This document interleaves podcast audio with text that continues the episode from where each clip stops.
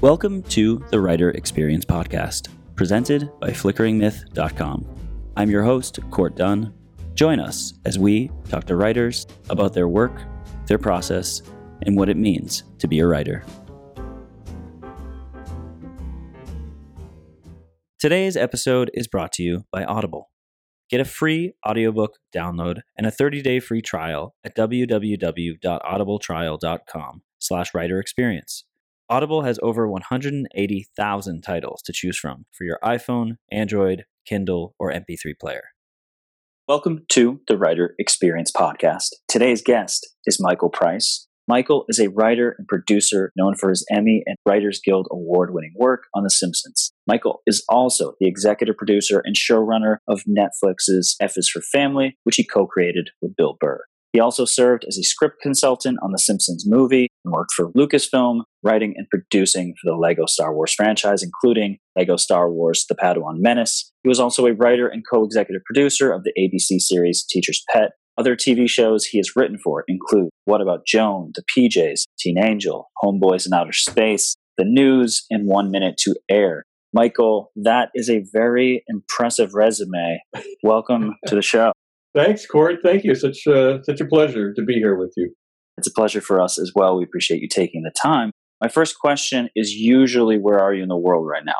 Obviously, right now, everyone's limited to their homes. So, where is home for you now? Whereabouts? My home is and has been for the last 20 or so years in uh, Sherman Oaks, California, which is in the San Fernando Valley of uh, Los Angeles. About a block from the famous Sherman Oaks Galleria, made famous in Fast Times at Ridgemont High and, and other things.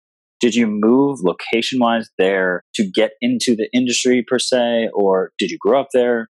No, I grew up in New Jersey and I moved out here to LA almost 30 years ago in January of 1992, specifically, yeah, for this reason to hopefully break into uh, the show business industry in, in some way.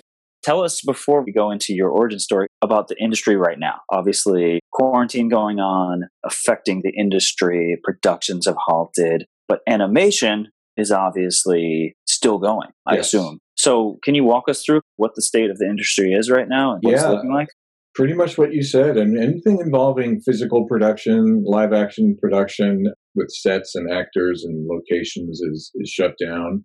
The Simpsons uh, and most other animated shows are still going because that's the one form of entertainment that can largely be produced remotely by everyone being at home. So for the past seven or eight weeks, um, the Simpsons Writers Room has been conducted via Zoom, just like everybody else now in the world is doing everything by Zoom, and we're doing that. And then we also have uh, normally we would have when a new script is ready, we have a table read which would involve everyone, the actors and the staff, and even invited guests to come to a big conference room at our studio, uh, Fox Studios, to uh, listen to the script being read.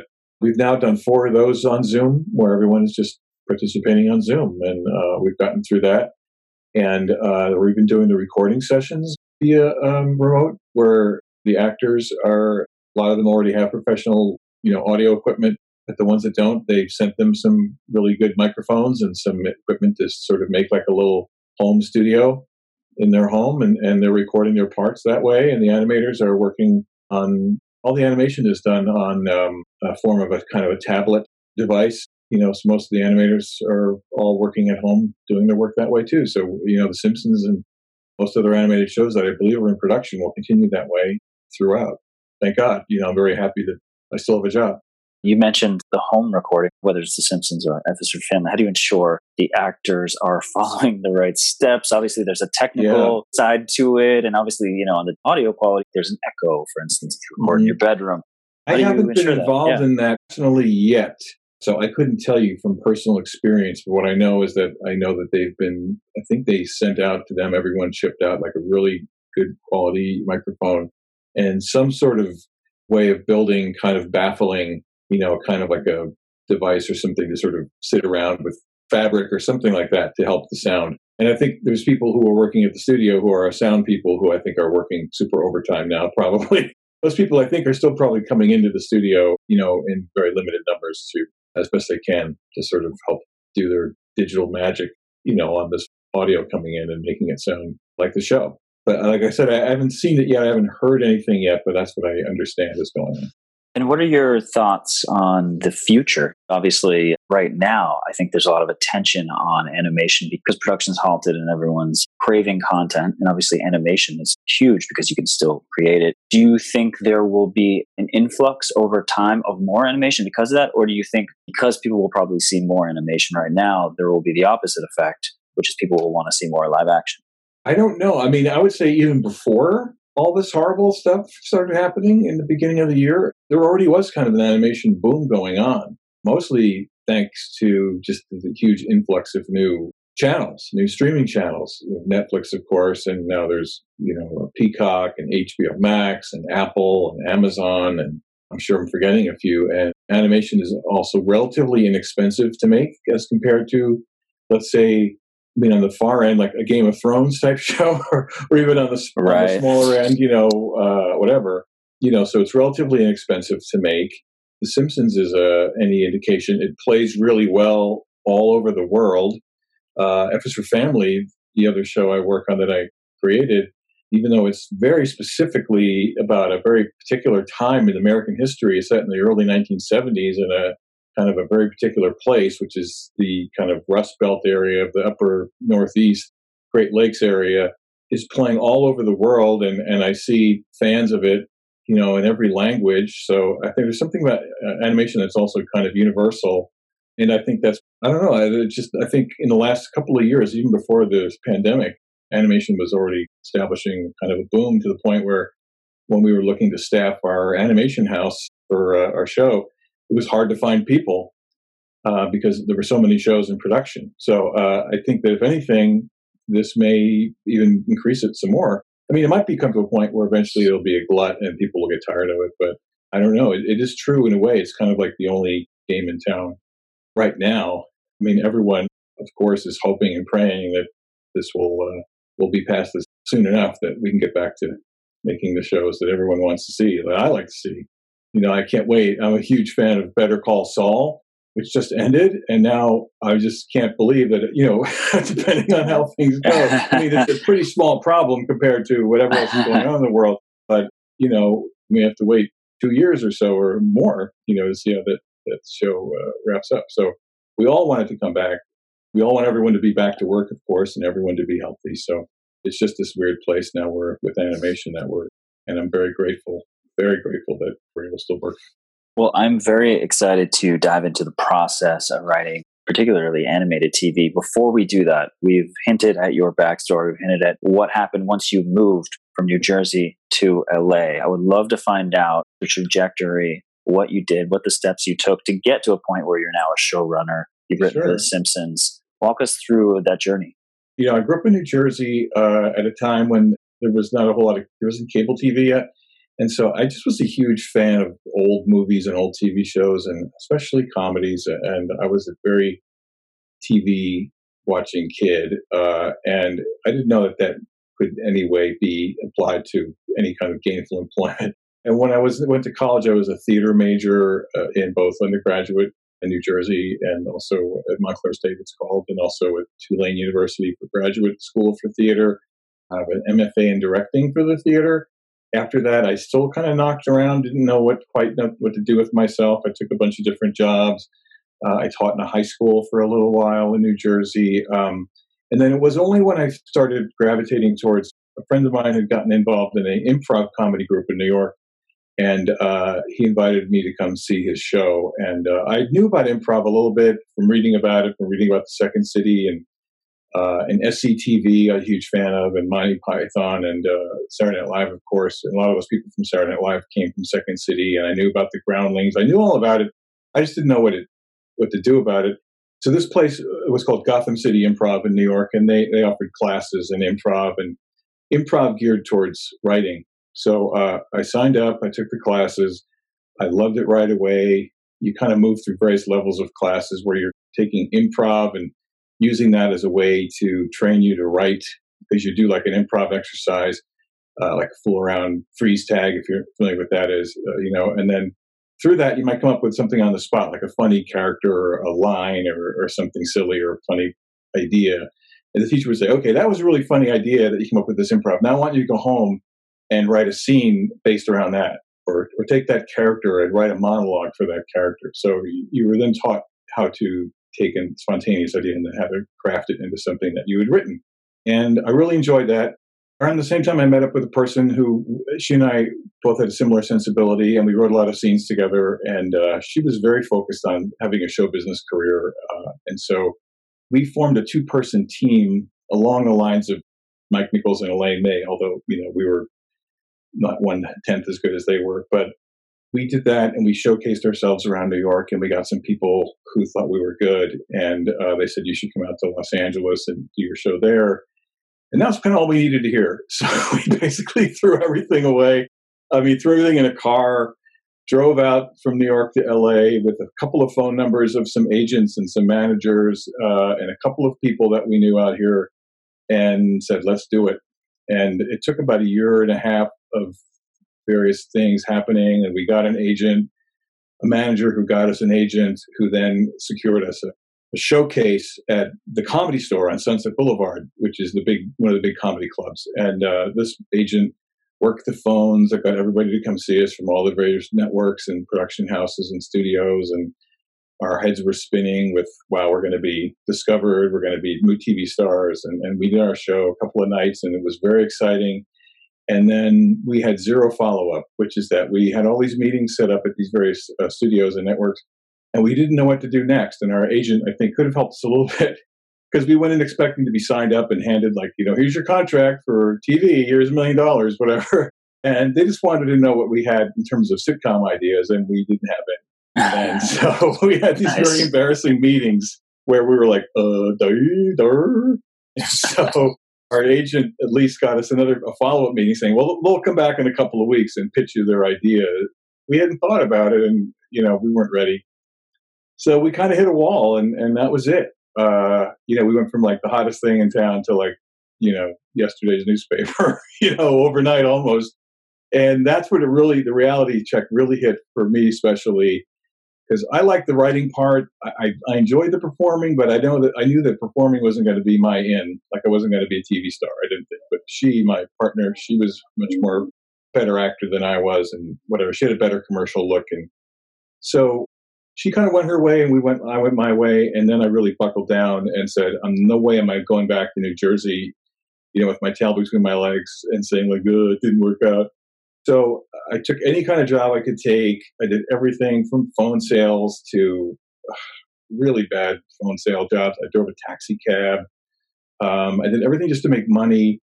And I just, then I started really writing, which is what I, I wrote spec scripts. I wrote sample material. I wrote spec episodes of, of this is the early mid 90s now, um, of shows that were popular at the time, like the Drew Carey show and uh, Murphy Brown and bunch of shows like that. Coach, I wrote a coach, and each one I just got better at it and wrote a Larry Sanders, which I really liked. Um, luckily, I still had an agent, and the agent eventually got.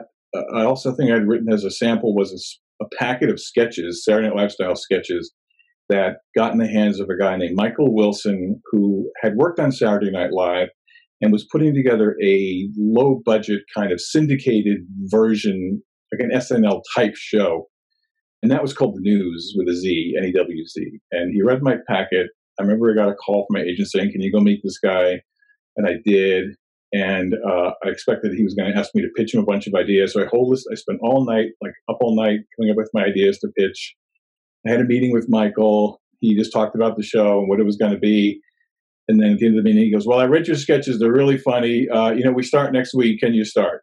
I was like, "Yes." So I had a job, and I worked on this thing for a couple of weeks, and it was my first taste of like this is TV now. And I met some people there on that show who then helped me get other jobs and other things. And and my first animation job was with a show on Nickelodeon called uh, Real Monsters, and I got that job because one of the guys on the news was working on that show and got me in for a couple of episodes and I just kept plugging, and eventually one of my one of my spec scripts I'd written for NewsRadio got seen by somebody at Disney, and Disney was producing this show for UPN called Homeboys in Outer Space, and uh, they sent my script over to the guy who was running that show. His name was Ehrich Van Lowe, And uh, I had a meeting with him, and he was very fun and very nice, and he hired me, and that was my first uh, sitcom job.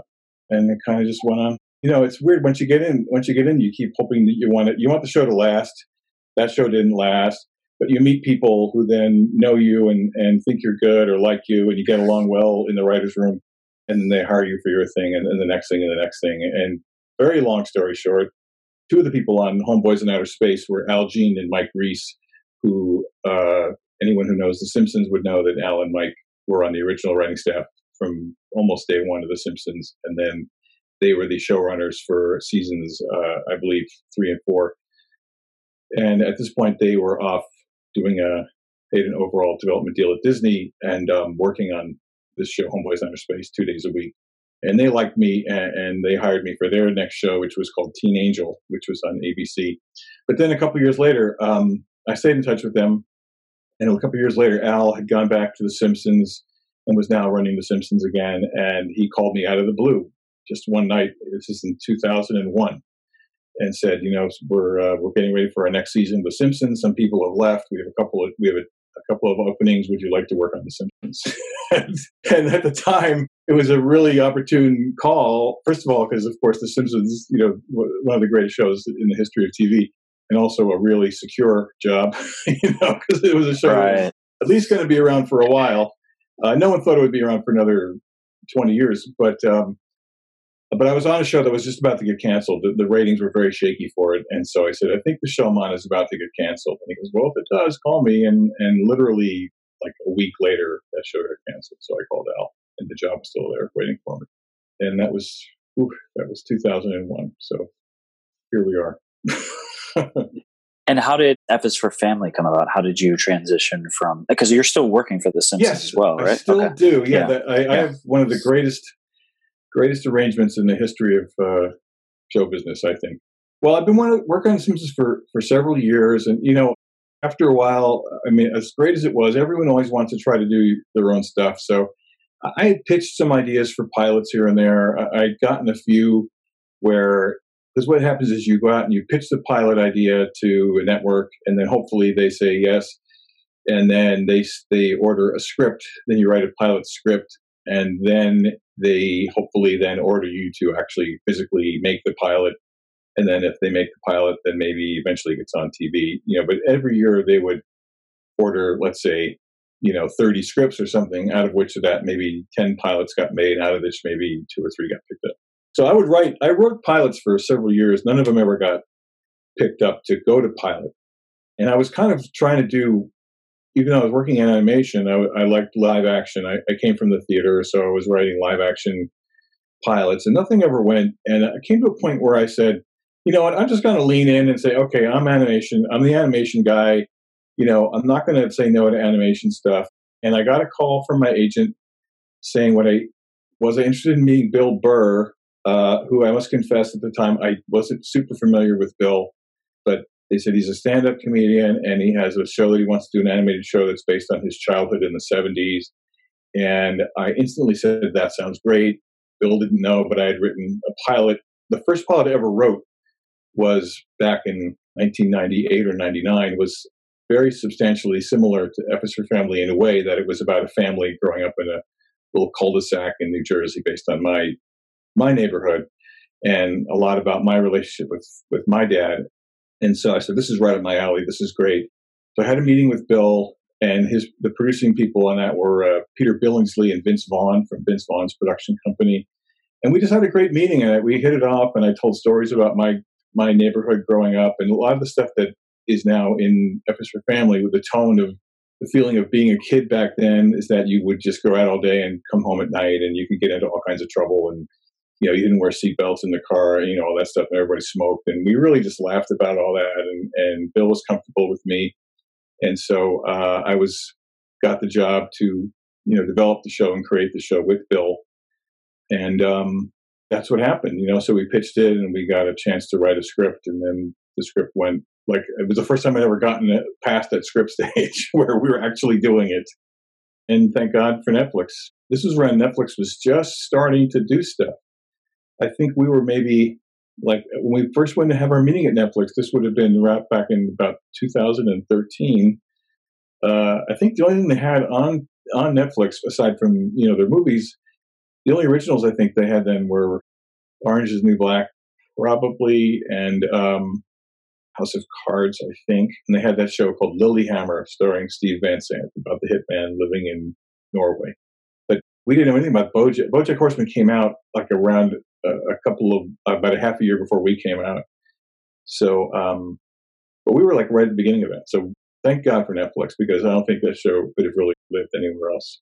So we've heard your origin story, and I want to definitely go through process. Before we do that, I want sure. to fill in a couple gaps for the writers who are listening right now. So we heard how you got into the business, but do you have suggestions for those writers, maybe specifically people who want to break into maybe animated TV? You mentioned spec scripts. Are those still relevant? Would you suggest writers write original scripts? And then also, is there a path that you would suggest? That is such a good question. Know, the spec script versus original script is such a great question. And uh, I've seen the trend uh, change over the last few years or so, where when I go through the, now that I'm a, a showrunner, I get to read people and, and look at people for staffing our show. And for the most part, people are writing originals right now. I've read a lot of great ones and we've hired people based on them. But personally, as a personal preference of mine, I would much prefer to read a spec of a show that is a funny, especially for a comedy, a show that is a funny, uh, well respected show. Like, for instance, um, even for F is for Family, I would read a Simpsons spec. I would read like the shows that I consider like super funny that are on right now. Some of them aren't on anymore, but like 30 Rock or, or Kimmy Schmidt. I'm trying to think of the like one of the funniest shows that's on right now is What We Do in the Shadows. I would read What We Do in the Shadows almost over an original right now because what I'm looking for when I'm hiring someone for our room for F is for Family is someone who can be really, really funny, can write really great jokes, can come up with a funny story idea, knows how to lay out a story, knows how to put a twist in it. And honestly, when you're reading someone, when you're when you're looking to staff up a show, uh, there's a wealth of talent out there, and you'll get, I will get submissions for maybe we'll have two or three jobs available, and I will get literally from all the agents in town, maybe a hundred submissions. So I'm I'm looking to read like a hundred scripts, and when I have to read a hundred original pilots, it gets very difficult to. Um, it's really hard, you know, because you're reading like you're reading about a hundred different sets of characters, you know, a hundred different settings, you know. And what I'm really looking for is I'm, I'm not looking for an original. I'm not looking to produce an original pilot. I'm looking to hire someone who can work on my show and can be really funny and can sit in the writers' room with us and pitch funny jokes and come up with funny story ideas. So, you know, even even if in a control group, I would read like 50, 50 30 rocks, you know, and I would find this is the these are the funniest people.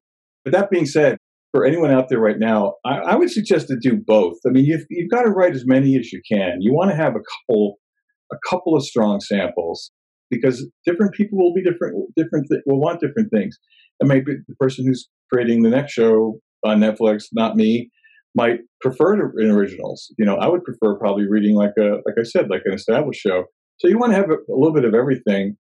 I would say if you're just starting out, though, let's say you're just starting out, you decide like I want to be a, a writer, a comedy writer. What do I do? It's a little bit like this is a crazy metaphor I use sometimes. Like, do you ever see? Uh, like they often say, like rodeo clowns. rodeo clowns are the best rodeo guys because they have to be they have to learn how to be really good rodeo guys and then they can be the rodeo clown.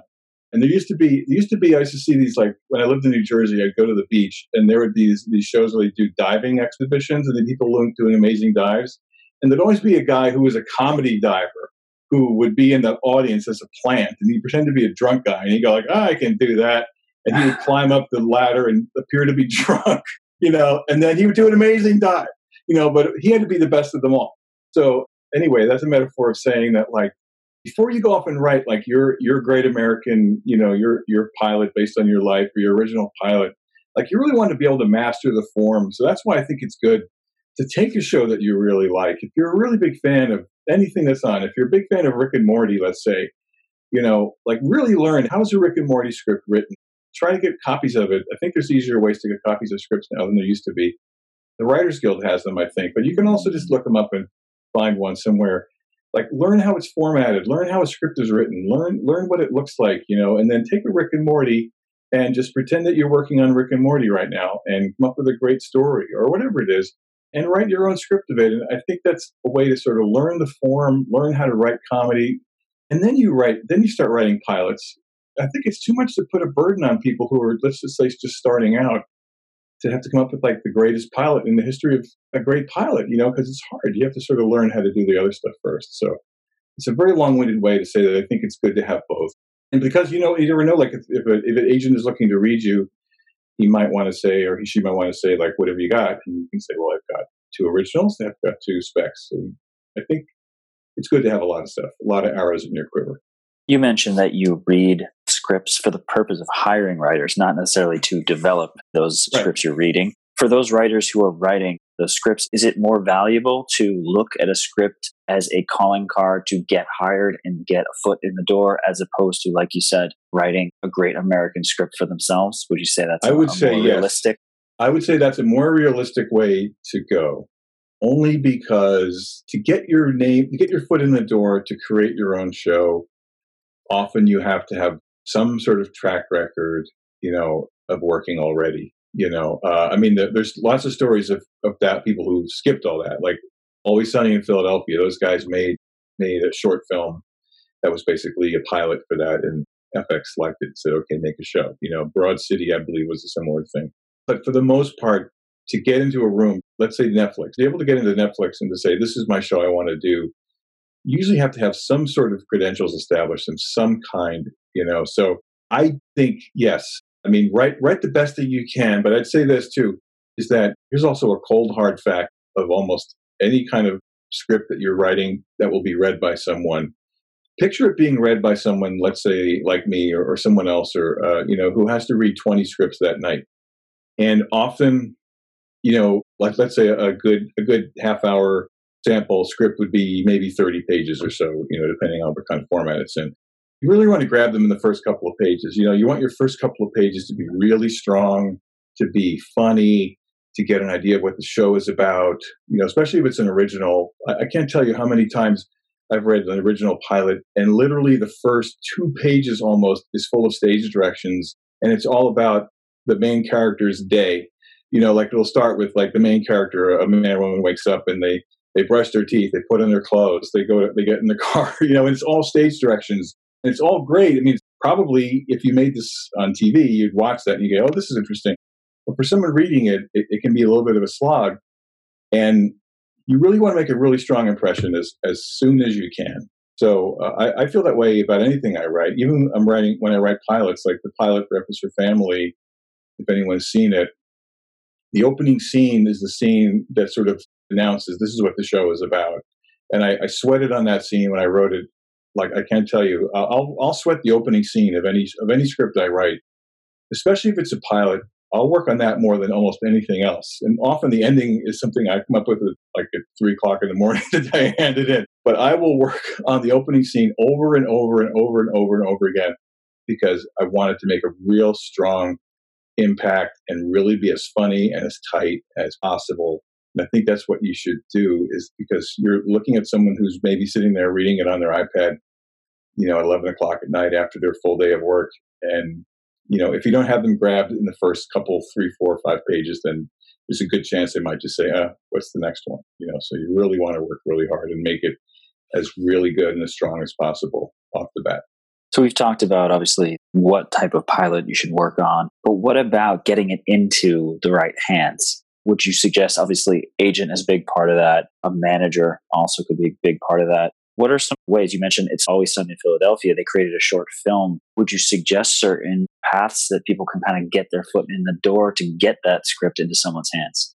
Boy, you know, I mean, so much of it is still about having an agent, only because from a very technical reason, like you need to be represented by someone, an agent or a manager. So having an agent will always be an important thing. It's happened sometimes that you don't, you know, but often it's about getting to know somebody who knows somebody who knows somebody. You know, the old story is still true about people who work their way up from getting involved in a show by being the PA or something, you know, the person that goes to runs copies or gets the lunches, whatever like that, and then working their way up to the next level, which could possibly be a writer's assistant working in the writer's room and getting to know the writers. Uh, you know, on F for Family, we've now promoted two of our writers' assistants who came in as writers' assistants, and also because we have a very we have a lower budget than most shows, we allowed allowed the writers' assistants to also pitch and come in pitch jokes whenever they wanted. You know, and they both really distinguished themselves and went on, and we hired them and moved them up to be staff writers. So that's that's one way through. Yeah, it's just any way you can get involved somehow. You know, have someone see your stuff of course, now with with uh, with social media and with YouTube and stuff, it's you know you can make a short film that's really funny. You can make something that uh, that gets gets seen. Yeah, that's certainly a way as well. But it's it's almost always going to still come down to I think having something that someone can read.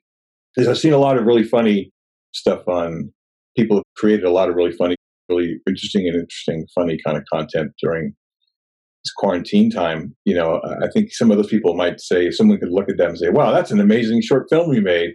What else have you got? I mean, I think it's still going to come down to the what else have you got, you know, which is what happened with me and right. my partner all those years ago.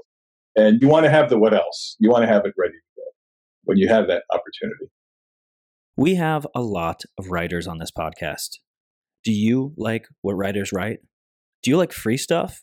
Well, Audible is offering a free audiobook download for listeners of the Writer Experience podcast with a free 30 day trial to give you the opportunity to check out their service.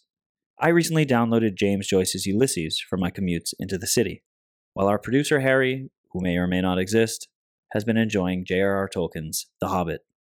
To download your free audiobook today, go to audibletrial.com slash writer experience Again, that's audibletrial.com slash writer experience for your free audiobook. What's your favourite film of all time?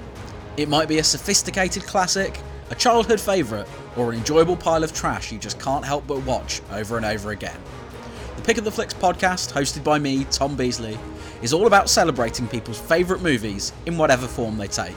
Each week, I interview a different guest about their chosen favourite, whether I agree with their choice or think they're as mad as one of Tom Hardy's accents. So tune in to Pick of the Flicks every week on the Flickering Myth Podcast Network and subscribe with your podcast app of choice. Maybe your favourite film will be next. Hi, I'm George. And I'm Sam. And we're from the That's a Classic podcast on the Flickering Myth Network. We both bring three films each from a certain genre and we battle it out to find out which is the ultimate classic. So you can listen to us on Flickering Myth, iTunes, or Spotify. Check out what classic we choose every week. So we've talked getting the foot in the door. I would love to move on to process. So we usually sure. frame our episodes around specific themes. We have, I think, talked to a couple writers about animated TV, but we've never talked to a showrunner and a writer for The Simpsons. So I would love to talk both writing for animated TV, maybe looking at it from the perspective of writing for The Simpsons, at the same time being a co-creator, executive producer, showrunner as well. So would love to kind of cover maybe the whole process from those different perspectives. Does that sound good? Sure. Amazing. My first question for those listening. So you're working on The Simpsons as a writer and you're the co-creator, executive producer, showrunner of Netflix's F is for Family. Can you walk us through the roles, the differences between those roles, and is it uh, weird to be working as both a writer and a showrunner on another show? Do you ever feel when you're working on The Simpsons, maybe because of your experience as a showrunner, you want to get more involved? Yeah, it's interesting. When I'm on The Simpsons, we have a big staff, which is great. I mean, I work with some of the funniest, smartest people I've ever known. Uh, and so I'm just one of the people working on the staff. Uh, I mean, I've been there a long time, so I have a, a highfalutin title of co-executive producer, but it really just means I'm a writer who's been there a long time. Uh, and so when when you're on the staff of The Simpsons, for the most part, uh, what your job is in terms of how a script gets go- going, let's say, is that we we have different times during the year when we when we pitch our story ideas to our bosses, who include uh, Al Jean and Matt Selman, uh, Matt Groening, and uh, James L. Brooks. So we work on our story ideas, and we we used to have we haven't done it. Last time we did it was a year ago, like a big day where we'd all come out, we'd have a big room together when we can be physically together, and we'd all take turns pitching our ideas for the for our stories that we wanted to do.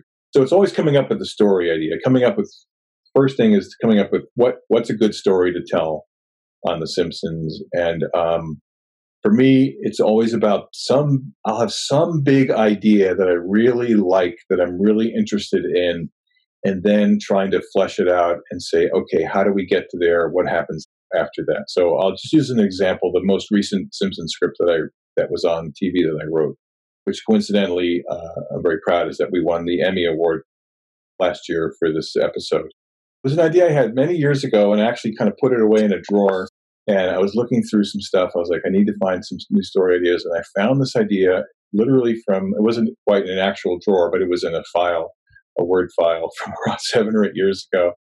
And it was about that the idea was that Grandpa Simpson had at some point in his youth after being in the war became he was the photographer's model that they took pictures of him and they based the little green army men that every kid plays with on him so that was the only that was the idea i had and i thought it was really funny and there was something funny about it and so uh, i said okay well i'll work on this and i kind of tried to develop it backwards into how did you get to this and it turned into this whole thing where grandpa was having um, seemingly having war flashbacks that were traumatic, but uh, he was having traumatic flashbacks to being in the photographer's studio. And so instead of bombs going off, it were it was flashbulbs.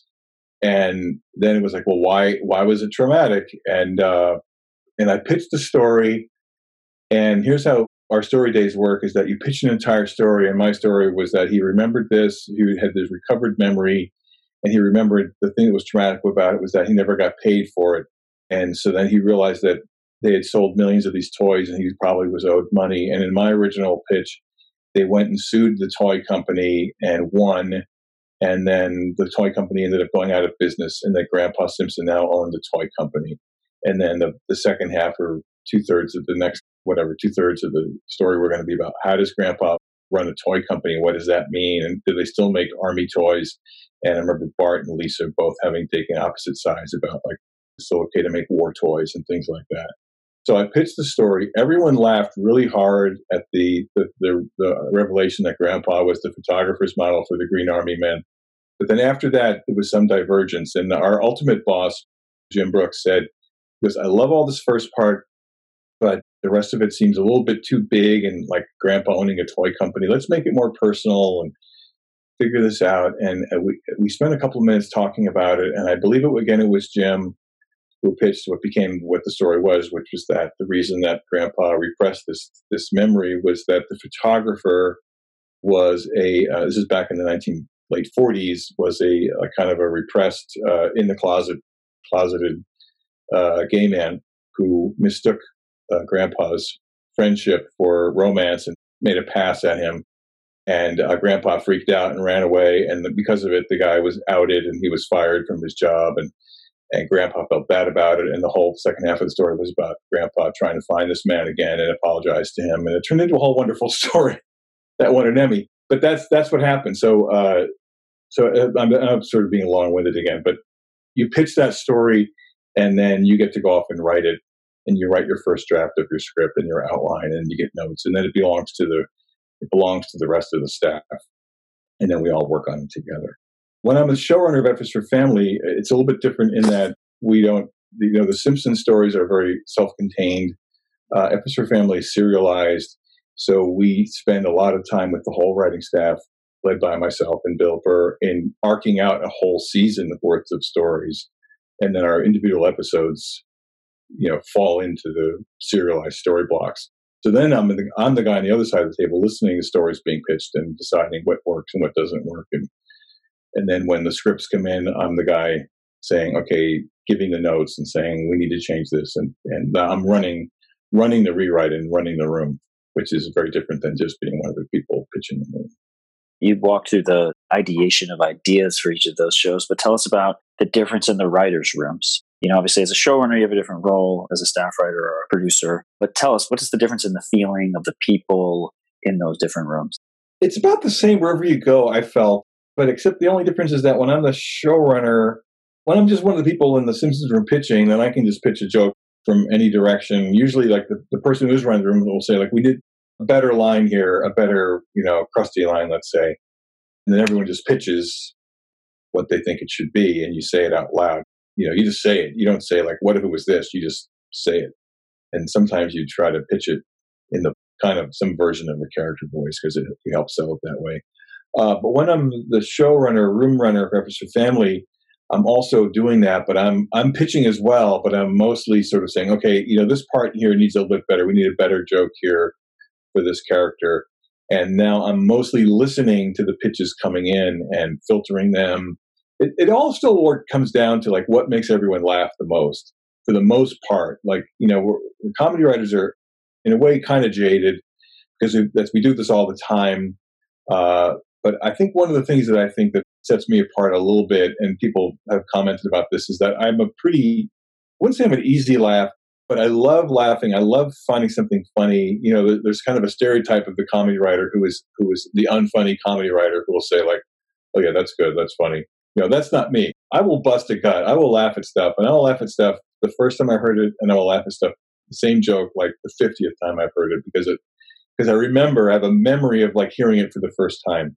So, um, but I'll be there sort of like it's still like whoever pitches the joke for the most part that makes everybody laugh the hardest is the one that goes in.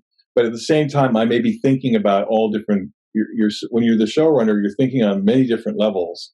It might be a thing we're saying like, you know, the scene is too long right now. We we don't have we don't have room for this line. You know, we need a better line here that gets us out of the scene sooner. Or it, someone could be pitching a, a a story idea where, let's say, they all go they all go to the museum or something like that, and I'll be like, yeah, we can't really afford to design a museum right now, or or someone will pitch something that's a song, we can't we can't afford that song. So I'm thinking I'm thinking as a producer as well as a writer, and as a, when I'm usually on the Simpsons writers room, I'm just purely a writer, and it's a, somebody else's job to say we can't do that for that reason. So um, that's sort of the main difference in that I'm sort of I'm sort of got about eight different things I'm thinking about at the same time as just thinking purely about what's funny or what isn't funny.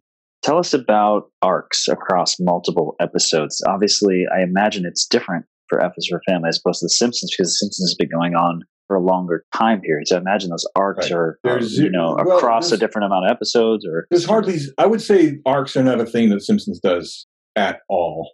I mean, I think the hallmark of the Simpsons episode is that everything by the end of it is back to square one, more right. or less. And that you could right. you could take you could you could take a Simpsons episode from we're in season thirty one right now.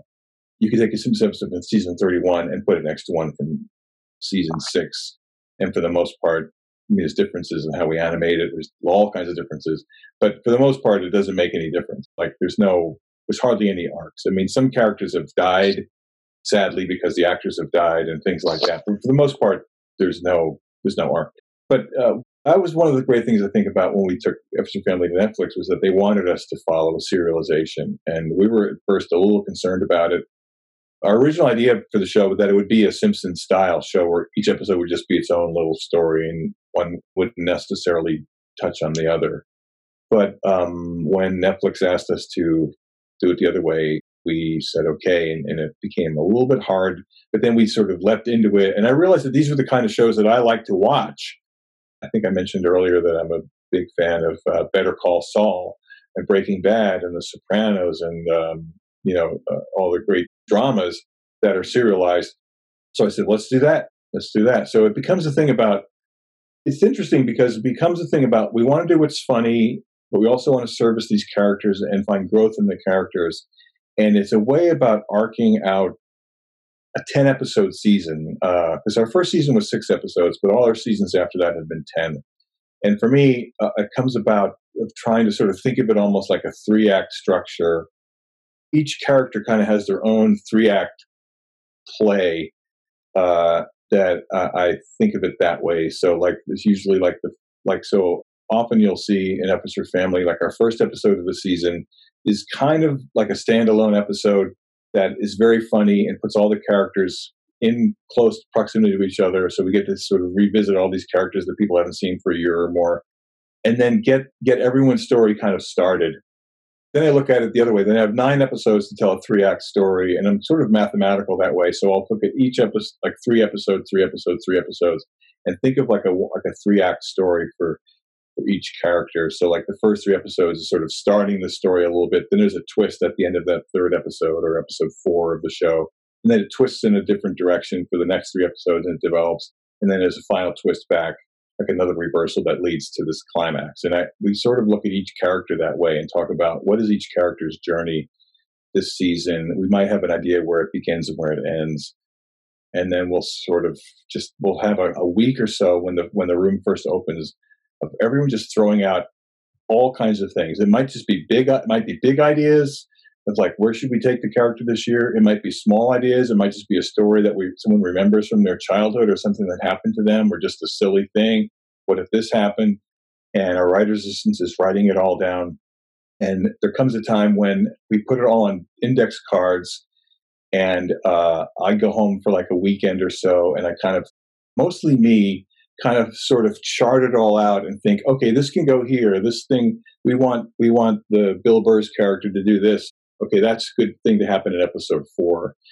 And then we spend another week just going through the cards, and we have a big wall in our writer's room where we list each episode and then put the cards down and say, okay, episode one is going to be all these things will happen in episode one. Episode two, all these things will happen in episode two.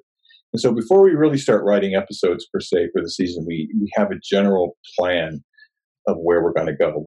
And that all changes as we go along, but we have a, for me, it helps to know where we're going um, when we start things. So we can say like, okay, that's going to happen in episode five. So we'll make sure we set it up in episode two and, and like that. And then then we start blocking the ep- individual episodes out, and then individual writers take them, and we'll spend a couple of days.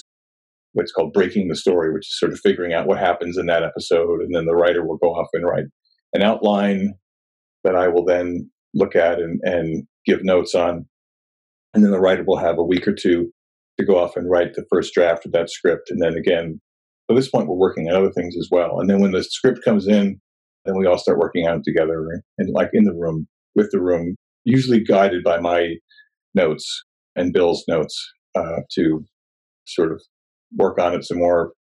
It's always about the story at first, um, making the story make sense, making the story be interesting, making there be enough twists and turns that it, it's a good story, telling an emotional story we want and that it ends it ends us where we want to be in our arc. And then we get to go back through and make it funny. So usually it's that usually it's for me and even on simpsons i'll do that too. Try to make sure the structure makes sense the story makes sense the scenes are in the right place uh, and then the fun part becomes you know making it funny you mentioned the outline the writers are writing the actual episodes, the outline of the script. Can you walk us through what the outlines look like? And then also sure. the script itself. Can you walk us through the process of going from that outline all the way to yeah. getting a finished script?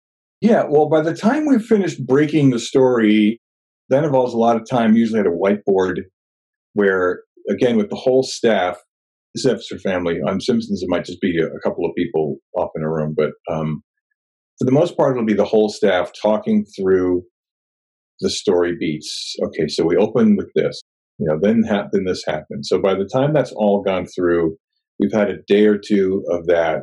So the writer who is, who is writing that individual episode will have a fairly good idea of what beat goes where. And also then we'll do what's called a joke pass of the story breaking, which is then we just sort of go through and everyone can just throw out anything funny they can think of. Like, what if, what if when this happens, he says this? You know, so everyone's just throwing out their ideas, their funny ideas. And by the end of that, the writer, with the help of the writer's assistant, will have a huge, a huge batch of notes, which will basically be the bullet points of this is what each scene is, the order of the scenes, what happens in each scene, and some funny ideas. And then the writer's job is to then turn that into an outline. And an outline mostly is what you also call a treatment, you know, which is basically it's a script but written in prose form. So you'd say, you know, uh, you know, uh, exterior, interior, the Murphy house, living room, you know, and you just sort of describe the action. You know, Frank comes down from from getting dressed and he goes having breakfast, saying he's off to go to work that day. You know, and it's basically talking through, literally just writing the beats out. And then if there's a funny joke you want to put in, you kind of write it in dialogue form. So it's kind of a hybrid of a of a prose treatment with some dialogue, especially if it's a funny joke you think is good, you want to try out. And that's basically just a blueprint for the script. Uh, uh, and then I can read that and get an idea, fairly good idea. Is it, is it too long? Are there too many scenes? Will it come in? Will it come in super long? Or maybe this should be here now, you know, because it's a chance to look at it again after our, our story break. So then I'll give those notes to the writer and then give them that time to go off. And then they turn in the script. Uh, scripts in for Family are written, we write them in kind of standard screenplay format, which is uh, any movie, like movie format, which is single spaced uh, action and single spaced dialogue. Um, Simpsons is written in kind of a hybrid of that and also of what we would call a sitcom uh, format. Sitcom format is written with double spaced uh, dialogue. And I think that goes way back to, I don't know, for like stage play or whatever like that. So, so anyway, our scripts for F is for Family, our episodes come in around 27 minutes long, but when they're finally all done, so our scripts are usually around 30, 30 to 32 pages, uh, single spaced. Uh, and then the writer will go off and write that and, and turn it in like a like a screenplay. Uh, and then I have a chance to sort of sit with it. Usually, the writer will turn it in, let's say on a Friday or something. So then I have the whole weekend to look at it and read it over, and to make my notes on it. It's possible, depending on what else we're doing that day, when we start in, either I'll either I'm running the rewrite myself, or I may leave notes behind for uh, one of my other executive producers, like David Richardson or, or Marc Wilmore, to what's called run the rewrite. And so then they will be running the rewrite. And again, the, the first part of that is about structure and about, for me, about structure and about making sure that it, the story makes sense. And then they'll do a pass that way. And then the next pass will be about, okay, making sure that, again, the story makes sense, that all the character attitudes are right, the emotions are correct. And then we get to go through and then we start punching it up. And that, for me, the punch up, that's where it's like, okay, now we need jokes here.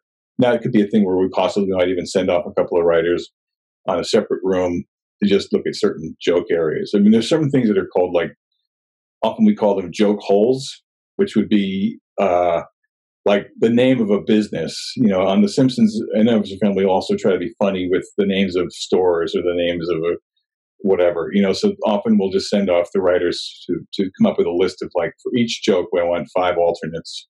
You know, and they'll do that. So then we eventually put it all together again, and then we have a version that that's pretty good, and then we all work on it together again, um, where we're just going through it again and again. Each script will go will go through. We'll get maybe six or seven full passes before it's ready to start getting into production. Tell us about the characters writing for The Simpsons, especially. There are some obviously iconic characters. How do you find the balance between staying consistent for those characters, but also bringing new life to them? And then how does that compare to writing for your own characters in uh, F is for Wow. Yeah, well, I mean, the characters in The Simpsons are so wonderful and fun and iconic. And it took me a while, though, to sort of understand a lot of them. I think Homer is probably, in many ways, is the easiest to write for because he's so just so crazy and he has such crazy appetites and his I don't know, maybe he's more like me in a way, but uh, he's fun. It took me a long time at first when I first started on the show to understand Marge and to get her right. Uh, and I still feel like we're still working on that. I feel like I'm still working on that, but she was one that was difficult to figure out at first. Bart is easy in a way. Krusty, I love. Um, I think Krusty's probably my favorite Simpsons character, just because uh, growing up, I'm a huge, I was a huge fan of watching all the old TV shows, Johnny Carson and all the old like Borscht Belt type comedians that Krusty represents, like uh, Henny Youngman and whatever, Shecky Greene and all those old guys. So I love I love all old showbiz. I think that's why I love Krusty so much. Uh, and I think we just try to keep them. The Simpsons is a is a show that continues on, like as it continues on. So now we're talking about things that are going on now. You know, so the characters I think stay true to themselves, but also you know adapt to what uh, what's happening, how people are now, what's happening in the world now. With my other characters, F is for Family, that's been really fun. It's been so fun to be at the ground floor of a thing, you know, because I joined The Simpsons in season 13 and 14. So, you know, 99% of all the characters that are even on the show today were established by then. But it's been so fun in F is for Family to come up with a, we had a core group of characters that we started with the family and a couple of people in the neighborhood and then to find new new versions new nuances of the characters and find something that we didn't know about or maybe there might be a throwaway line. For instance, there's a character on the episode named Philip, who is uh, a little boy who is the, the friend of the main boy, uh, Bill. And so we created him, and then we had a we had a thing at one point, one an early episode where Philip was a very scared little kid, and and he thought a bully was going to kill him, and so he told Bill, he goes, "Please tell my mother if I die, tell my mother that I touched the soft spot on my little brother's head when he was a baby, and that's why he can't read. I think that's why he can't read." So it was just a funny line that somebody pitched. It's very sad, you know. But uh, somebody pitched that we got in the show. But then the next year or so, for season three, we said, "Oh, you know, Philip mentioned his little brother. We've never seen him." So now we created this character named Anthony, who's Philip's little brother, who people love or hate. He's a very annoying little kid, but uh, that was based on a, a, throwaway line. You know, so it's it's fun to create these characters and, and find shades to them that we didn't know they they had before they existed. And sometimes it's just based on some guy throwing it, one of the writers throwing in a joke one day two years ago. It's really really fun to see these people that become real people to us, and, and we really love them. What about working with, let's say, Bill Burr versus Matt Groening? Obviously, you know, everyone's familiar with those names. Is there a difference between working with those two? Obviously, you're a co creator and a showrunner on F is for Family. What about working with Matt Groening? Well, Matt is great. Matt, Matt does not is not around in the writers' room that much. Uh, he his input will come from being at the table reads and, and giving his thoughts and inputs then or at, on story day. Um, so he's not really he, he's hardly ever like just sitting in the room like one of the writers pitching.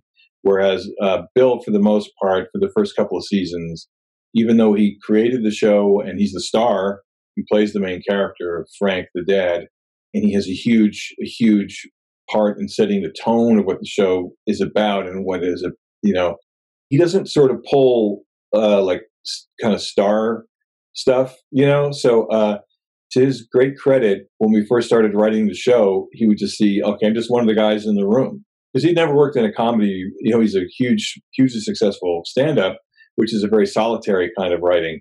Um, so he had never been a part of a writer's room on a show before. He'd never done animation before.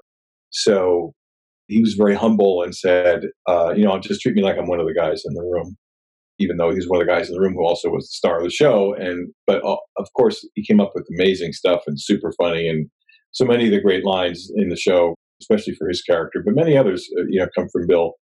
So it's more of a day to day process with Bill, and, and whereas Matt, uh, again, I'm, I was not around for the early years of The Simpsons, I, where I imagine Matt was there all the time.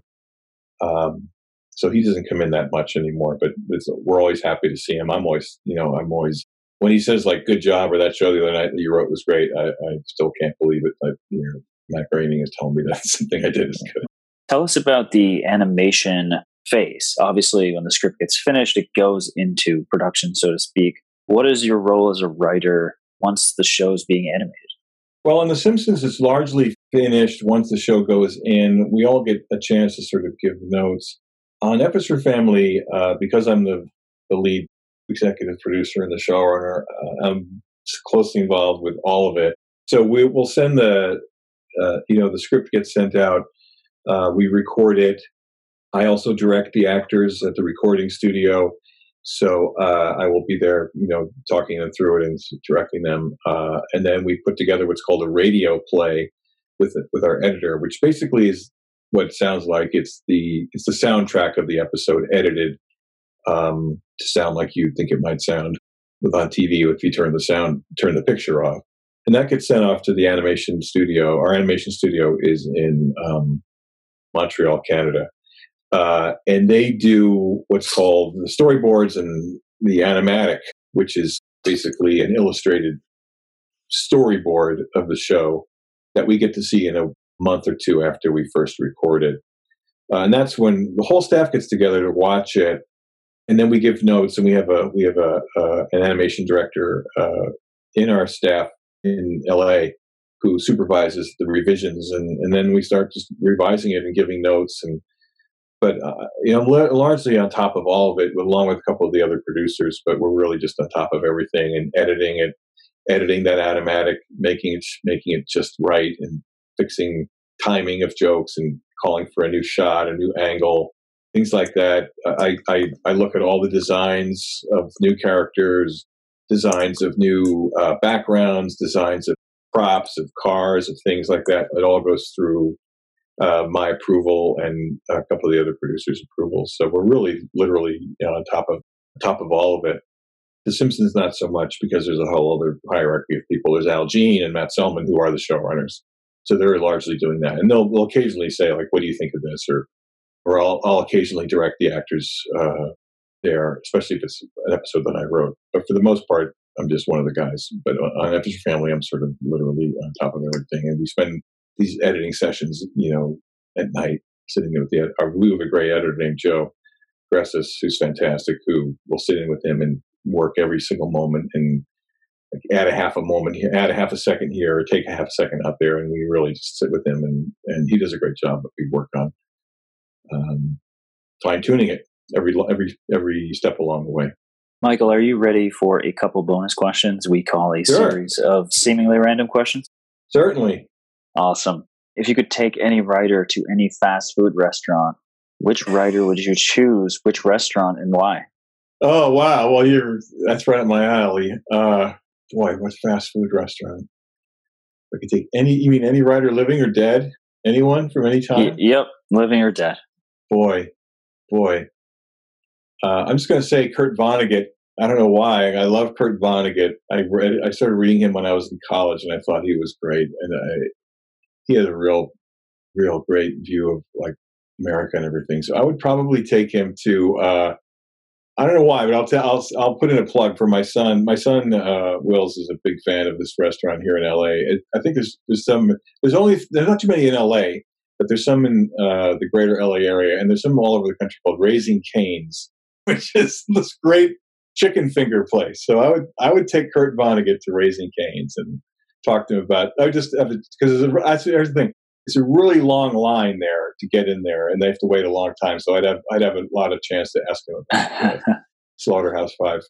And the last question what is one piece of advice or learning from your career that you'd like to pass along to the writers listening? And I don't know whether you want to lean it towards those who maybe might want to write for The Simpsons someday or write for an animated TV show. But uh, yeah, tell us, um, you know, the first thing that comes uh, to your mind. Boy, I mean, a big macro thing, which goes back to the story I told about uh, Homeboys in Outer Space, which is when you're first starting out, try not to be picky or snobby or whatever about what you take, about what job you take. You know, just take whatever you can get that gets you close to anything involving the business. You know, because that show I worked on, Homeboys in Outer Space. If you if you Googled it right now, it would it would show up on a list of like everybody's Entertainment Weekly or whatever, anyone's list of uh, worst shows of all time. You know, and I think unfairly, but anyway, it was a silly little show and it was fun. I had a great time on it, you know, and it still gets used as a punchline sometimes.